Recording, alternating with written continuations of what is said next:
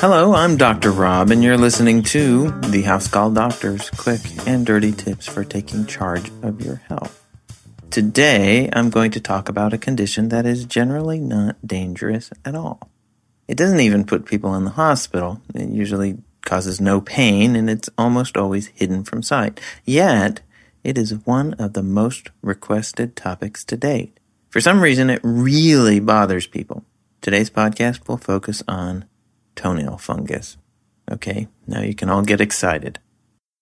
Now, regarding toenail fungus, I have to ask myself, why is it that so many people want me to talk about this topic? The answer, of course, is this. It's ugly. Toenail fungus, known by doctors as onychomycosis, makes the toenails look really gross. And apparently, having gross toenails is a real blow to the self-esteem of many of my patients. Regardless of the reason, it is a condition that certain populations of people should worry about, and it threatens the livelihood of foot models everywhere. The first thing I want to do is to back up and talk about the offending agent, fungus.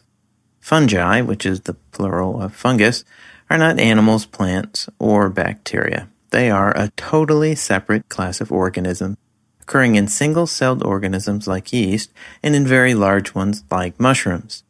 There are very important things about fungi that make them unique. Their cell walls are made of unique chemicals. They live either in a single cell form or in filaments where they may fuse together many cells to form a single structure. Often they switch back between the two. Additionally, when you say the word fungus, people will say the phrase, there's a fungus among us, over 98% of the time. I'm not really sure what psychological trigger causes this, but I do plan on studying it and publishing it sometime in the future. From a medical standpoint, fungi live all over the skin of healthy people, causing no harm at all. The fungus on the skin is mainly in the form of yeast and small filaments. I have yet to see a mushroom growing on somebody. Since they are totally different organisms, fungi are not killed by the antibiotics that kill bacteria. In fact, fungi are often very difficult to treat as the medications we use to kill them can also be very toxic. The good news is that most fungus infections are nearly always superficial skin infections that are not harmful, which is the case with onychomycosis. Onychomycosis happens when the nails are invaded by a fungus called a dermatophyte. Dermatophyte infections cause various fungal infections on the skin, including ringworm, jock itch, and athlete's foot. Not a lot of fun. Most of the time, a person with onychomycosis also has athlete's foot.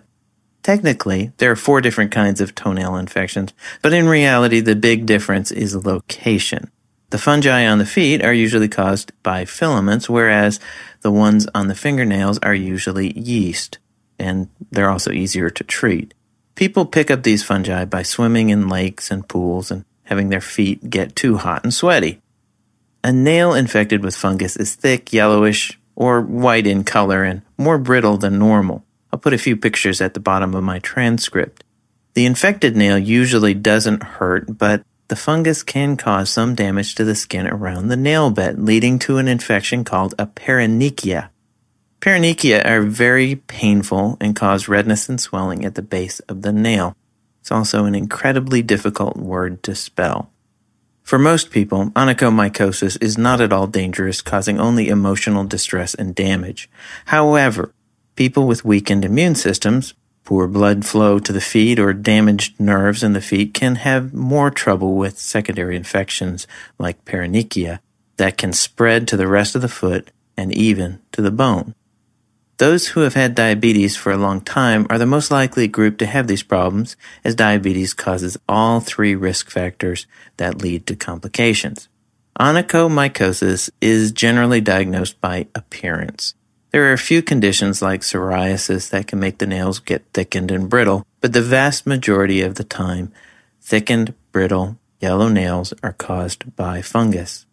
Back in the day, when the medications used to treat toenail fungus were especially toxic and expensive, I would send off a clipping of the toenail for culture. But the culture took several months to yield a result. Now the medications are cheaper and safer, so I usually don't send to culture. Treatment of toenail fungus is only necessary for people at risk of infection, but as I said before, many people choose to treat anyway. Although there are many medications that work for very mild fungus infections, most require a long-term treatment with oral medication. The main medication used is terbinafine, also called Lamisil. It's taken every day for three or four months and works most, but not all the time. Terbinafine has a small risk of liver damage, as do other antifungals used to treat this condition, so routine testing is recommended. Since toenail fungus is usually harmless and difficult to treat, there are a lot of home remedies and alternative medications used. I had one patient who swore that Bengay cured her onychomycosis. I suspect that the fungus just couldn't stand the smell, so it got off her foot at first available opportunity. In general, as long as it's not harmful, I let people do whatever they want to get rid of fungus. Prevention is always better than treatment. And you can reduce your risk of toenail fungus by doing the following by keeping your feet clean, by treating athlete's foot immediately when you get it, by wearing absorbent socks so the feet stay dry, and if you're diabetic, to control your blood sugars. That helps a lot. And that's all I have to say about foot fungus. I hope you don't get it because it looks kind of grody. That's all for today.